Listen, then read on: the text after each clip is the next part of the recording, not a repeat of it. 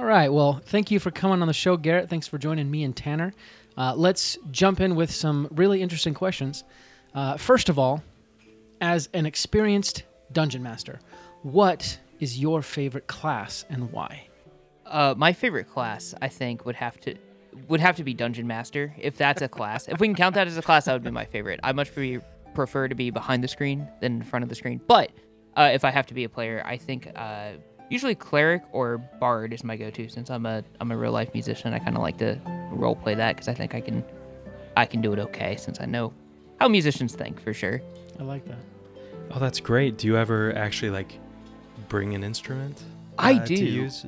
We uh, we had a series on the 225 Instagram for a while, and I need to bring it back. But it was like how to introduce uh, instruments to the game table uh, in a tasteful way. So it would be like, oh, these are the instruments that you might want if your game is within this unique flavor and stuff. Because I was a music major in college, and like musicology was kind of my focus in there. It was like the study of instruments and the study of uh, cultural musics and whatnot. So it'd be like, oh, if it's an Irish flavor, maybe you'd want maybe fiddles and bouzoukis and banjos and bodhráns and everything. Or if it's a Middle Eastern flavor, maybe you'd want these instruments. Um, so it's nice to be able to bring that to the table, and it kind of livens things up as opposed to my player, my my character really uh, strums the lute so well, uh, and I'm gonna roll to prove that to you. it's kind of it can be done in real time, so uh, it adds a different kind of uh, spin on things. I like that. And you know, the moment that they bring a bagpipe in, you know, it's over. Yeah, that Then we Just- all run. It, that session's done. Yeah. Head That's out. when you It's just, over. you know- no bagpipes or accordions allowed. total party kill right there. They're, they're, they're, it's it's a nat it's a natural one every time they play it. At 100%. Accordions and bagpipes are are my. Uh, I, I I don't like them personally. That's just a personal taste. That's my hot take. Okay, well uh, that's a great answer. I, honestly, I love clerics and, and bards too. I feel like they there's a lot of flexibility there. Um, okay, next kind of warm up question for you. Uh, if you could have one skill or mechanic from D and D in real life, what would you have? I would try and dump as many things into perception as I could because I feel like me personally, um, in real life, I get so tunnel vision about things that I miss things that are around me or things that other people are doing. Like, you've never noticed that? No, no, I've never noticed that. but thank you for pointing that out. Um, so if I could just dump all my stats into one thing, definitely uh, I would be expert in uh, perception all day, every day. It's like not even a contest, no question about it. I hear that. You're just like going along, and suddenly you just realize what's important in life, and It's- you're like, It's "Oh, a wait, lot less poetic that." than that. um, usually, it's like, Yeah. oh, I never noticed the door opened this way and that way, or something real silly like that, you know. Or I never noticed this picture on the wall. But um, but then you feel real stupid when someone's like, "How have you never noticed that?" And you say, "I I don't know because I'm not perceptive, I guess." I think I would do insight because I feel like I'm the same way, but with people. You know, like, oh, you were unhappy with me about that. I didn't. I didn't know. You know, but that's just me.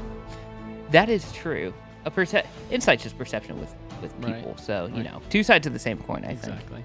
Um, kind of tacking on to the first question we asked. You said, you know, your favorite class is the DM. Well, if you had to personify your dungeon master style with a character, like what what character would that be? What would be your dungeon master avatar?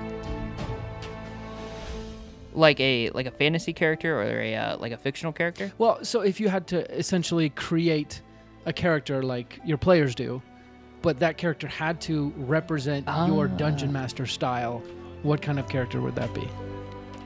Oh, that's an interesting question. I like that question. Um, I think uh, my, there's a player at my table. Uh, he's the second half of 225, actually. His name's Chris. And he plays in my campaign this uh, Tenarian world, which is just whimsical as ever. Um, he plays a halfling rogue named Trouble. And he's he plays him kind of like how one would play a bard, but he's a rogue. So he's just very whimsical and he's very um, likes to you know give his party members a hard time. Uh, doesn't really like combat all that much, but loves to watch and kind of play cheerleader or uh, trip the fighter on his way in to make a killing blow or something like that, just to just to keep the labs going. Um, that would be that would be my my avatar, just somebody that's whimsical, um, that just creates a fun story and doesn't take things too seriously because at the end of the day, we're playing make believe with rules. And my humble belief is that if that's taken too seriously, it can lose fun really, really quickly.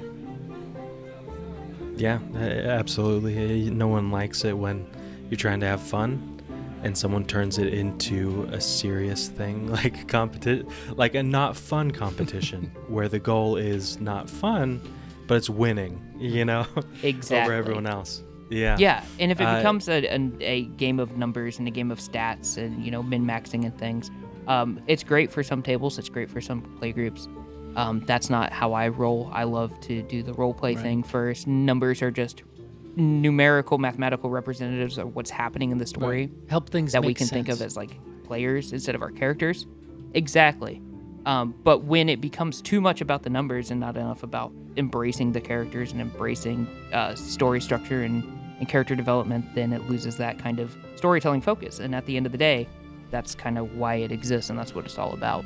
I had a, Yeah, great. Uh, I had a, yeah, go ahead. I had a, a best friend who I've been trying to get to play with me for like years and years, and and he's like, honestly, man, like D and D just seems like a meeting, and and like when you know you're min maxing, it's it's basically you know a meeting. It, there's like no difference, but if you know you're focusing Yeah. on the story, it's different. Yeah.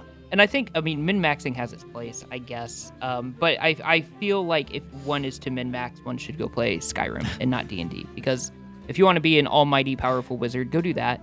Um, go play an MMO. Go play WoW. Go play Guild Wars. Go play Skyrim. Uh, at the tabletop, the tabletop role playing game, we like to role play and uh, be people who are not on a daily basis and embrace those personality traits that we wish we could in real life. Yeah, a great way to put it. I mean, I think that most other mediums are more like like board games even are a more natural medium for just like sheer numbers, right? It's like uh, why do we role play? That's why they moved from war games back in the day to D&D, right? Uh, yeah, great point. Yeah, uh, okay. exactly. So, last question here. Biggest DM mistake that you've ever made? A- And no judgment here. We've all made it.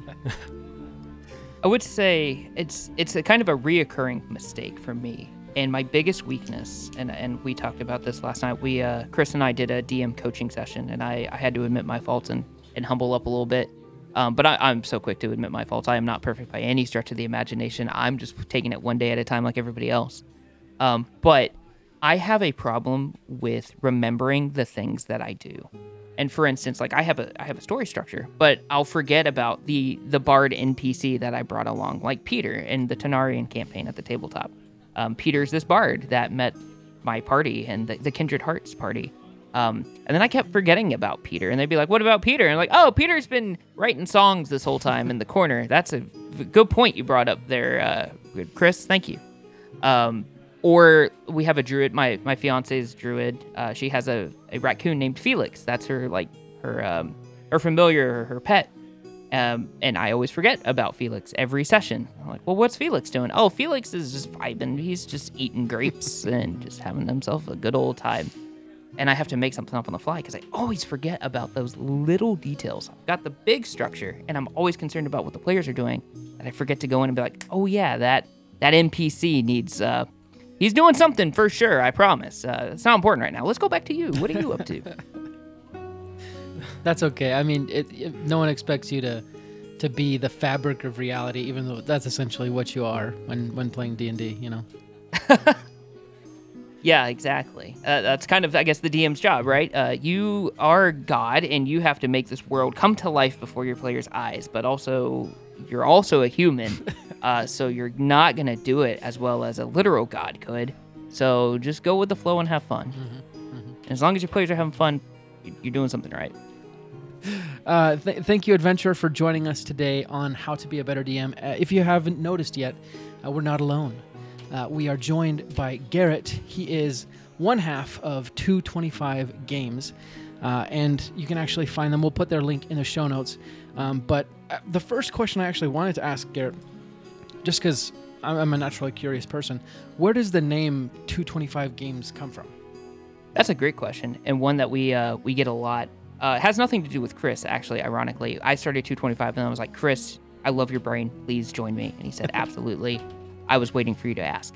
So it was a match made in heaven. I love Chris. He's he's awesome guy. But uh, 225 was my college apartment um, when I was in college, and all of my really good friends, uh, we were all roommates together, and it was a party every day. Not like not not like Red Solo Cup college party, but like we would be playing Destiny and we'd be playing poker night, and then we'd be smoking cigars on the balcony, and and we'd just have a couple drinks every now and then. Uh, we would just spend all day together, and for me, like that meant the world growing up and not having that. Uh, I mean, in West Texas, not everybody's into D and D, but they sure do love to drink and shoot guns. So for me, who's like that's not my vibe, um, to finally have that community and finally have that uh, that tribe, um, it's a fun way to keep that legacy going, and as a way to like say thank you to those guys out there, um, all those those three guys, um, just kind of keep that alive and keep that name going in, in spirit. That's beautiful. Um, well, let's kind of dive into today's topic of dynamic storytelling, and uh, I guess I guess the general idea of today's show is, you know, what is a dynamic campaign and how do you create one? So, Garrett, first of all, tell us what do you consider to be a dynamic campaign, and what would be the opposite of that? I think to me, whenever you say dynamic, it means more lifelike, realistic than static. Um, and I think the difference between the two would be a static campaign um, is a campaign that can take place in any world. If you put it in the context of Greek mythology or Norse mythology, or you threw it in Middle Earth or Forgotten Realms, you put it on the planet of Arrakis, you put it on Tatooine, you can put it in any um, any intellectual property, any world, any uh, franchise that you want, if it's still the same story and it doesn't matter where it takes place, your story is static and it, it, it isn't good enough. Uh, a dynamic campaign is where characters and the world come together in this perfect, um, in this synchronous way.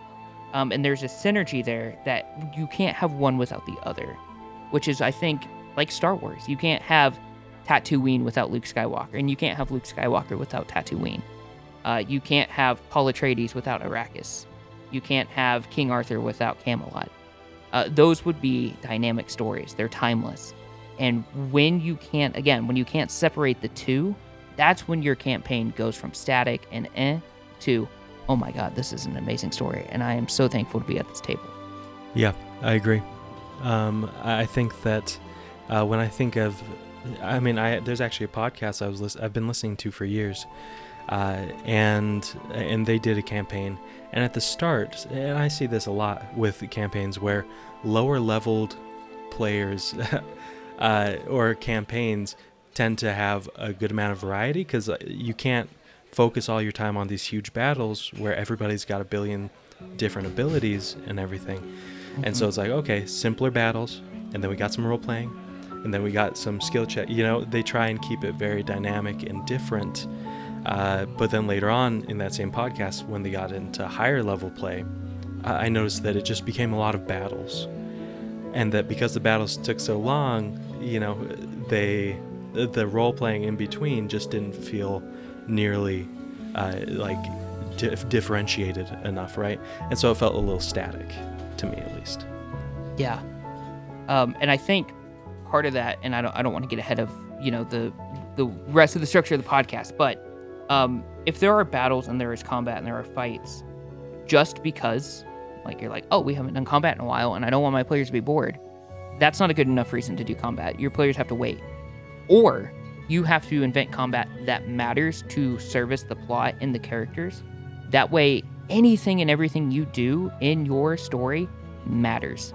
Which is why I'm not a fan of random encounter charts. Like, oh, we haven't done it. Well, let's roll for a random encounter. That's that does nothing to serve. That just buys time. And if you're gonna buy time, then do something else. Go to a tavern. Go invent an NPC on the fly that that matters and can service the plot.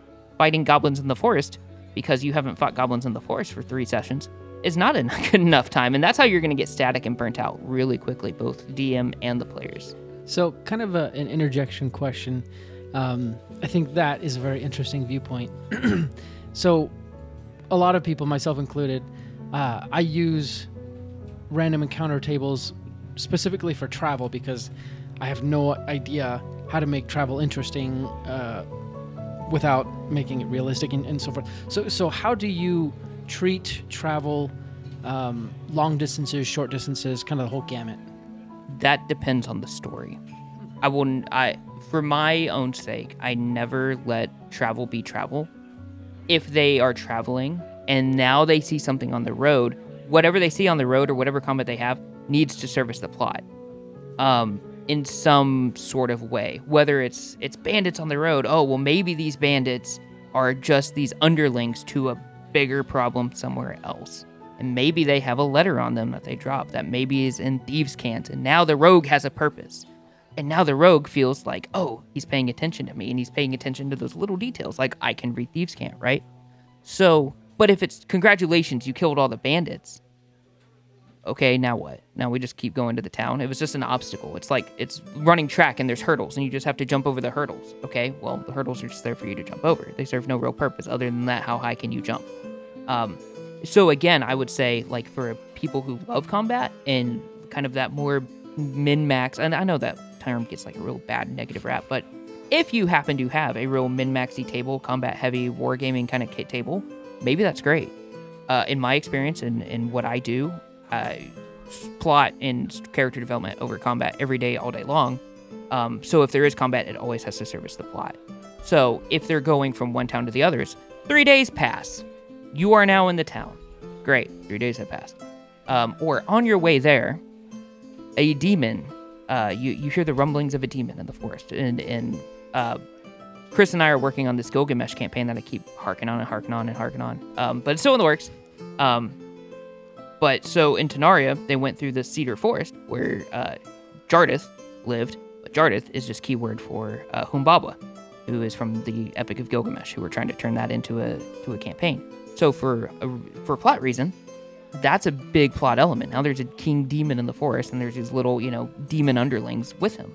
Okay, now that's that's a plot element rather than you have these demons in the forest. Why? I don't know. Or goblins in the forest. Why? I don't know. Okay, let's move on. One thing I do like about your answer, Garrett, is like, you know, you can, like, y- travel can be a mechanic that's interesting in a game if it serves a purpose. Mhm. And that's kind of what I'm coming, I'm seeing a lot in this discussion is that dynamic, at least for a DM, is, yeah, it's about variety, but it's not variety for variety's sake. Exactly. It's variety for, for story's sake. Mhm. And so, for example, if it's like, oh, your characters are usually in typical grassy plains, you know, normal uh, temperate forests, but instead they're up in a frozen mountain and they're hiking that, then all of a sudden, a bunch doing a bunch of uh, checks to make sure that they're okay and that they're not getting frostbite or anything else. That's interesting because one's varied, and two, Yeah. It's like, oh, they're actually it's showing in a mechanical way that they're doing something hard, right? And, and not just for hard's sake. It's you know it's changing it up, right? Yeah, and that even Um, add. And I, I'm sorry, I didn't mean to cut you off. The the, the lag kind of got in the way, but um, it kind of reminds me of the Mines of Moria and like going up the mountain in the snow. There's tension there. There's plot tension. Why? Because they're in the snow and they're in cloaks, and these hobbits have bare feet. You're like, are they are their toes about to fall off from the frostbite? Like, what's about to happen? Why are they doing this? This seems really risky. Hello, this is Tanner, and I wanted to introduce you to the character I'm playing for our live play D&D campaign on the Pact and Boon podcast. His name is Wolfgang Keinstotter. He's a Dhampir, meaning his father was a vampire and his mother was a human. He was raised in a noble family of vampires that specializes in providing mercenaries for both nobles and criminals, which is where he learned his skills to become a ranger. At least when he wasn't being bullied by his half siblings. All that changed, of course, when he got sent to the nine hells of Calignos, where our story begins. If you'd like to follow along with our adventures, please check out our new live play podcast, Pact and Boon, when it comes out this Friday, the 5th of April, 2024. Go to sessionzerostudios.com forward slash Pact N Boon to get more info. We are so excited to share our adventures with you. and that adds that risk in there. Um, So again, it services the plot. It adds tension, especially if you have them roll those survival checks and whatnot. It's like, oh, did it?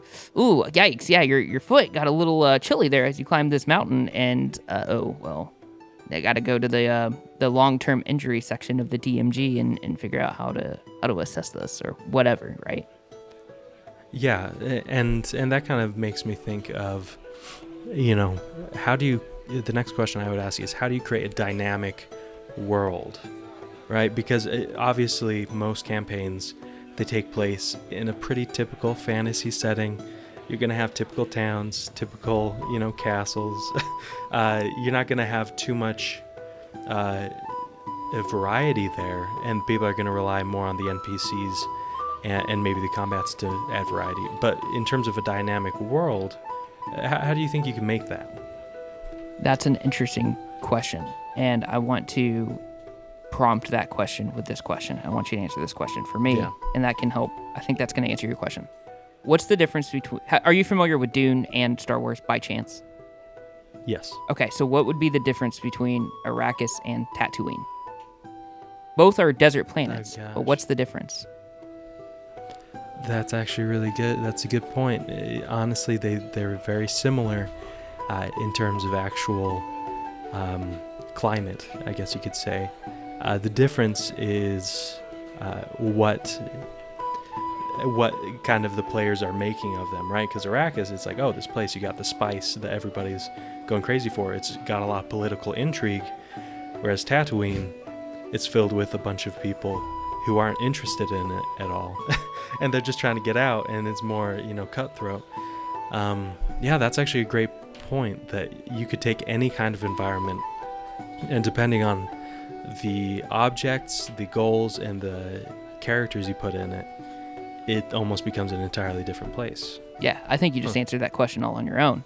Where it, you, if you're again, if your story can fit in any world, your story's not good enough. But at the same time, if your world feels like a world, like I- if it just feels so plain and bland, and it feels like Forgotten Realms, it feels like Dragonlance or whatever. And I'm not trying to bash Wizards Worlds or anything, but um, if it feels just like you reskinned all the gods in all of the places to new names, but it feels the same, then that's not dynamic enough. That's a static world, and you might as well just play in Forgotten Realms because the source book's already there. um, for instance, um, in the 225 game world, uh, Story Elus, which we've been world building on World Building Wednesdays on our Twitch channel for a couple weeks now, Chris and I, um, and we'll have some guests on there every now and then too. Um, it's what I call uh, Shrek meets Peaky Blinders. So it's very whimsical and very, you know, all these very fairy tale kind of stuff. You have the big bad wolves and you have these pixies and you have this and that and the other. Except there's a god and there's this whole backstory about um, there's one god and he has three sisters, the triumvirate, and they overthrow the god because the god sucks. Um, and they try to be so good that they aren't. It's kind of like a mom who gives their kids everything they want and they have no discipline, so the mom kind of sucks that's kind of the vibe that this is going for. And now the world's kind of in this misshapen place where um, the the Pixinelli are these pixie empire, and they're kind of like the the Italian mob. and then you have the uh, the uh, the Wolfavian Empire, and they're like the Irish mob. So you've got these two mob families um, at battle with each other because the Jarl, who is um, a kind of a thinly veiled uh, church structure, very you know very holy, very um, hierarchical. Uh, they they banned wild magic and they banned a substance called moonshine magic or moonshine mana, excuse me. So with this moonshine mana, anybody can drink it, and they take a roll on the wild. They take a take a walk on the wild side, as we say in the game, uh, where they roll on the wild chart, the the wild magic chart, and whatever happens happens. Um, but now it's like the Pixinelli work with the Jarl, but they've got the mob family kind of doing the black market stuff. But they also have to work with the Wolfavian because they have Wolfsbane, and Wolfsbane plus the pixie dust is what makes the moonshine mana. So the enemy of my enemy is my friend. So even though they don't get along, they have to get along. And now our players are put into this uh, political climate. So all of that to say, not this is an advertisement for Story Eldus, but all of that to say, um, if you want your world to be dynamic and you want it to have a unique flavor, you have to start with a theme. And I think the theme of Story Eldus is political intrigue and um, really it's just political intrigue political intrigue and, and religious uh, religious rivalry because there's people that love the old god there's people that love the triumvirate and there's people that love the yarrow who is the new god on on Story God Incarnate. Um, so which one's the real God? And now it's everybody's got their own theological beliefs and differences. Plus, in the midst of that, now there's all this who's got control of the wolfsbane, who's got control of the the pixie dust, and how are the Pixnelli working with the Jarl, but also trying to stab him in the back, and also trying to the enemy of my enemy is my friend, very Godfather, very uh, Goodfellas, the Irishman kind of vibes, um, which is not something you see in every world, which is what makes that dynamic. But if I went into Forgotten Realms and I just renamed everything and it was like, this is my world, well, that's not that's not nothing. You got to make it something new. Start with a theme, take elements from other existing things, and combine it. And even if you watch um, people bigger than me, and I'm not big, I'm just saying people way bigger than me, like Brandon Sanderson, and his talks that he does at BYU, um, he just combines things. He's he's this combiner. He takes this and this and makes this. He takes like uh, the heist stuff and what the mist, and he makes Mistborn, and boom, there's Mistborn. So that's and that's coming from him. So do what he says. I'm just repeating what he's saying. Just combine stuff and start with a theme. If you want your theme to be whatever, well, start with that theme, and then how is that going to play into your world? I couldn't agree more. That seemed really long-winded, but I hope that I hit the. I hope you got what I was trying to say. Nailed it. For sure, for sure. Sweet. Okay, then I did my job. Ta-da. So, uh, if, if I can kind of summarize it, it sounds like one of the key aspects of making a campaign dynamic is not only making excellent characters, but also making the setting a character in, and, and even the story to a degree, kind of a character, and having those three character groups interact and affect each other and change each other, right? Absolutely, it's this holy trinity of storytelling. Like you have your setting, you have your uh, you have your characters, um, and you have your players. If one of those is out of whack, the story's going to fall flat, and they all have to be perfectly aligned. And if they're not, it's like an equilateral triangle. One of them's not the same, um, something's going to happen. Something's going to go wrong. If it's your setting, well, you can play in any world. If it's your players, well, I don't know, get new players or teach them. it's okay to teach. It, it's totally fine to coach and to and to show the way if you if this is the vibe you're going for, and that's the importance of a session 0 mm-hmm. So in a hero's journey, a journal for E 5e TTRPGs published by 225, we have a session zero section that goes by like, okay, what are your expectations of this? What is this? What is so we're all on the same page. So that yeah, we're all going to be telling stories. Where I'm not here to just kill goblins. I'm here to tell a story, and you're going to lead the story, and I'm just a player in it, and we're here to do this together cooperatively. Um, and if your NPCs are flat, well, okay, you've got this cool world, but why are why is the population of the world so lame? Don't make it lame. Make it dynamic. Make it cool. Make it unique. Flavor it with the certain flavors that it needs to be flavored with. Yeah, it, it kind of makes me realize that the hardest thing, because we as DMs, obviously, we have, well, it feels like we have more control uh, over the theme, the setting, uh, the plot to some extent, right? Uh, Yeah. But the thing that's most out of our control is the players, and so kind of kind of launching off of uh, how you were saying that we need balance for each of those. Uh, yeah, one challenge I've always had is whenever there's a player who feels like they and how they play their character are static. Because technically, they can play however they want. This is just a fun game. But you also are like, oh, they'd have more fun if they were more dynamic in how they played. You know, their character can go from bad to good or good to bad, or oh, they can have a bad streak and they can lose something important, but then they can also get something important later on. Yeah, I and they don't know, how do you- absolutely how- should how do you do encourage that? You know? Um, so I think if anybody's playing D and D, nine out of ten people playing D and D have heard of a hero's journey. Not not the journal, not the not the 225 journal, but like the Joseph Campbell circle of like yeah, the the ordinary world going on a journey. Um, and I personally, what I do is I sit there with the backstories and stuff, and I go, okay, how is this going to happen? Because DMing is also uh, here's for all the players who have never DM'd before. Here's a little spoiler alert. Here's here's the secret. Um, it's the illusion of choice always. Whether you go to the tavern or you go to the bookstore, that NPC is going to be either in one place or the other, and they're going to have something for you to do.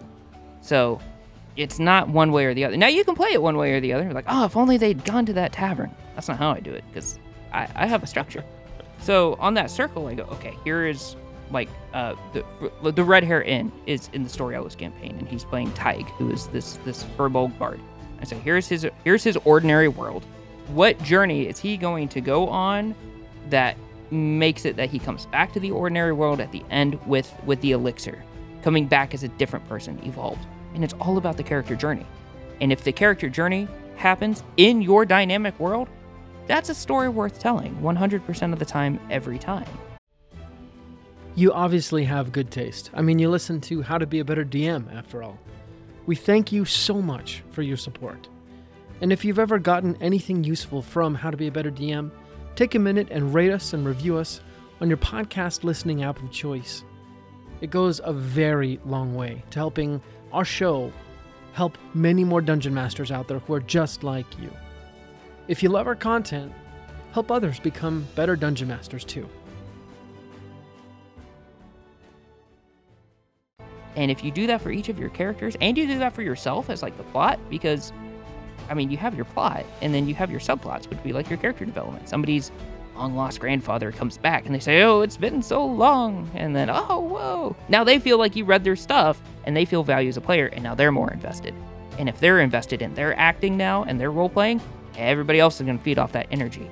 So it, again, the way that the table works now, kind of from a meta perspective, if we're looking at the table itself and not so much at the game, um, everybody's feeding off each other's like role playing energy and that excitement and that that gumption, and everybody's gonna buy more into it. Hopefully, um, if that's what your players want, and that should be established in session zero. So I'm going to assume that everybody does that, and I'm going to assume that that's the way it's going to go because it should have been discussed beforehand if that was going to be an issue. Excellent. Um, well, I hate to cut all of us off, but uh, we have gone the, the the allotted 30 minutes, which is insane to think because that went so fast. Uh, Garrett, it was awesome having you here and talking. That did. That flew by. Honestly, I had two challenges. One, just sitting back and listening and just enjoying it. The other challenge was not like asking all the questions and things like that. So uh, listener, if you want Garrett to come back, which I'm sure you do, you're gonna have to reach out to him on his uh, his social medias, which you'll tell us in a second, and just thank him for coming on the show. You'll also have to reach out to us and thank us for having him on the show, and we'll get him back and, and we'll we'll do another one of these. But Garrett, how can our audience reach out to you, support you, and see what you're up to? yeah, I mean, first off, thanks for having me on the show. This is awesome. Um, I, I, I mean, I'm super passionate about storytelling and about this stuff, so it's super cool to have like a to be able to have this discussion uh, with others who really enjoy the topic. Um, but you can find uh, 225 at TWO25 Games, G A M E S, except for on Twitch, where games is spelled with two S's because I'm a dumb dumb and have to wait six months to get that one S. So uh, that would be 225 Games. And that's where we do our podcast, The Investigation Check. That's where we do homebrewing history, where we look at historical events and homebrew those uh, characters and events um, that's where we do World Building Wednesdays. Uh, and, and that's just where we, we house all our programs and all our shows and stuff. So I hope you come give us a follow. Um, I hope you follow us on Instagram where we post all our, our pictures and all our kind of what's going on in the world of 225. And um, again, to you both, Tanner and Justin, thank y'all so much for having me on. Um, it was an honor and a privilege, and um, I thoroughly enjoyed it. And thank you again. Yeah, likewise. Hey, no, honestly, so great to have you. Yeah. Uh, so for Tanner, that. Garrett, uh, before we say so long to our, our adventurer listener, uh, last words from both of you. Uh, I'll go. I'll go because Garrett, I think, uh, would probably give a better final thought. um, no, but honestly, for dynamic, uh, d- dynamic campaigns, it's so much. It's not about variety because otherwise you'll just have a billion tabs open for every game, right? Uh, and I think I've realized that uh, today. It's much more about okay, can you make it so that there are there's enough there's variety that matters. Uh, can you make it so that they have highs and lows, uh, so that they're invested in the various aspects of your campaign, um, instead of just one uh, or two, you know?